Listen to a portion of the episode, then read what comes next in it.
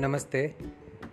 ઉદ્દીપક daily dose of process મોટિવેશનમાં હું દીપક તેરૈયા.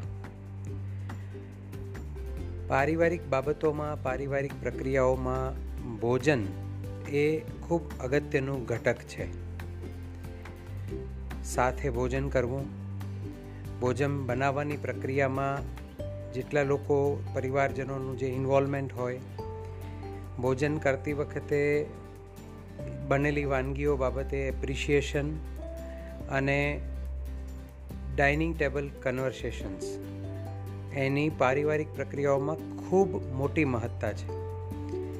પણ આ બાબતોને આપણે જો થોડી બારીક રીતે, થોડી વધારે નજદીકીથી અનુભવવાનો અને અવલોકવાનો પ્રયત્ન કરીએ, તો આપણે બધાએ એ જાણવું સમજવું જોઈએ કે મારા પરિવારમાં દરેક સભ્યને કઈ વાનગી સૌથી વધુ ભાવે છે? કઈ નથી ભાવતી. એને પ્રિય ભોજન બન્યું હોય ત્યારે એ ભોજન સાથેનો એનો ઉત્સાહ, એનો ઉમંગ અને આપણે એને એ ભોજન આરોગતી વખતે એપ્રિશિએટ કરીએ કે આજે તો તમારી ભાવતી વાનગી, તમને કેટલી મજા પડે છે. આ બધી બાબતો એક મજાનો રંગ પૂરે છે. ક્યારેક ઓચિંતા જ આપણા કોઈ પરિવારજનને ભાવતી વાનગી લઈ આવવી, કોઈ ભાવતી મીઠાઈ લઈ આવવી, કોઈ સરસ મજાનું ફરસાણ સરપ્રાઇઝિંગલી બનાવવું, આ બધી બાબતો બહુ જ મજાથી વ્યક્તિને ખુશ કરી શકે છે. અને એટલે કે ફૂડમાં એ એ તાકાત છે ભોજન આહારમાં એ તાકાત છે કે વ્યક્તિને બહુ નજીકથી જોડી શકે છે. અને મારે એટલે જ રિલેશનશિપ માસ્ટર્સને પૂછવું છે કે પહેલાં તો તમે જાણો છો કે તમારા ઘરમાં દરેક વ્યક્તિને કઈ વાનગી સૌથી વધુ પ્રિય છે? અને સમયાંતરે એને એ વાનગી પીરસવાનું, એમના માટે એ વાનગી બનાવવાનું કે લાવી આપવાનું મજાનું ખૂબ ગમતું અને કદાચ ભોજનના માધ્યમથી આપણા કોઈ સ્વજનની કેર કરવાનું નિમિત્ત આપણે બનીએ છીએ?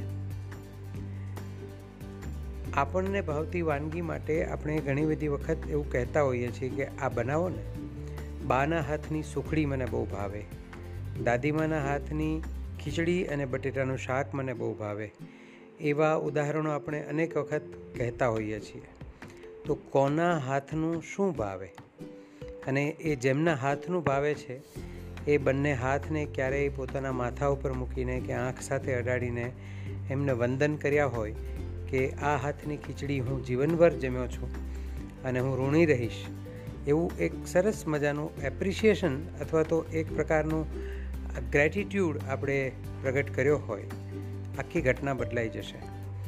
અને એટલે જ મને એમ કહેવું છે કે કદાચ બધા દિવસો સાથે ન જમી શકતા હોઈએ એવા પ્રકારના આપણા વ્યાવસાયિક શેડ્યુલ હોય તો કોઈ વાંધો નથી.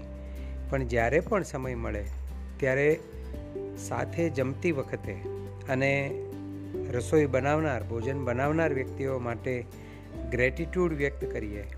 અને ચોક્કસ વાનગીઓ ખૂબ સરસ બની હોય ત્યારે એનું એપ્રિશિએશન કરીએ. ત્યારે એ ભોજનનો રસાસ્વાદ વધારે બદલાઈ જશે. એની શ્રદ્ધા રાખજો. અને દરેક વખતે જ્યારે જ્યારે જ્યારે પણ તમે કોઈ વાનગી કે ભોજન વિશે વાત કરો છો એ વખતે એ બનાવનાર વ્યક્તિનું જે ઇન્વોલ્વમેન્ટ છે એ બનાવતી વખતે અને જ્યારે તમે એને એપ્રિશિએટ કરો છો, ત્યારે એમને ખૂબ આનંદ થાય છે. અને એટલે આમ બહુ સહજ વાત લાગે કે હા, આજની રસોઈ ખૂબ સારી બની છે. આજે દાળ ખૂબ જ સ્વાદિષ્ટ હતી.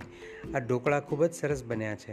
એ એટલી નાની વાત છે, પણ એ એપ્રિશિએશન એ બનાવનાર વ્યક્તિના આખા ભાવ જગતને એકદમ ઉર્જિત કરી દે છે, ઉલ્લાસિત કરી દે છે. અને ક્યારેક આપણે, એટલે કે સામાન્ય રીતે જે વ્યક્તિ રસોઈ નથી બનાવતા, જે વ્યક્તિને રસોઈ બનાવતા નથી આવડતું, એ ક્યારેક રસોઈ બનાવનાર વ્યક્તિની સાથે એમનો મદદમાં જોડાય, એમનો હાથ બટાવે એવું કહીએ, એમની સાથે ભલે નાની મોટા આસિસ્ટન્સમાં જોડાય, એ પ્રક્રિયા પણ બહુ અગત્યની થઈ રહેશે અને બહુ આનંદદાયી પણ થઈ રહેશે, કરી જોવા જેવું છે. અને ધીમે ધીમે ક્યારેક એમને ભાવતી કોઈ વાનગી બનાવતા શીખીને કોઈ યુટ્યુબ પર કે કોઈ બીજા પ્લેટફોર્મ પર રેસીપી જોઈને આપણે બનાવીને જ્યારે એમને પીરસશું, એમનાથી મોટી ભેટ એમના માટે કોઈ નહીં હોય. અને એટલે મને એમ કહેવાનું મન થાય કે પારિવારિક પ્રક્રિયાઓમાં ફૂડને રિલેટેડ જેટલી બાબતો જોડાયેલી છે, એ બધી એટલી પાવરફુલ છે કે એ ફૂડને સાથે જોડીને તમે દરેક પ્રક્રિયાને ઉલ્લાસ ઊર્જા અને આનંદનો માહોલ આપી શકો તેમ છો. ઘણી વખત રિસાયેલી વ્યક્તિ એક નાનકડી ફાઇવ સ્ટાર ચોકલેટથી સરસ રીતે હસી પડે છે, માની જાય છે. અને એટલે એ ફૂડની જે ભૂમિકા છે, એ માત્ર આપણા શારીરિક જરૂરિયાત કરતાં એ આપણી લાગણીશીલતાઓ સાથે અને આપણા મનોજગત સાથે પણ એટલી જ જોડાયેલી છે. અને નાના મોટા પ્રયોગો, આસાન પ્રયોગોથી આપણે એની શરૂઆત કરી શકીએ. ઓલ ધ બેસ્ટ આપ સૌનું સમૂહ ભોજન, આપ સૌનું સાથે બેસીને એકબીજા સાથેનું ભોજન ખૂબ મજેદાર બની રહે, સ્વાદિષ્ટ બની રહે, આનંદિત બની રહે એવી ઉદ્દીપકની શુભકામના. Thank you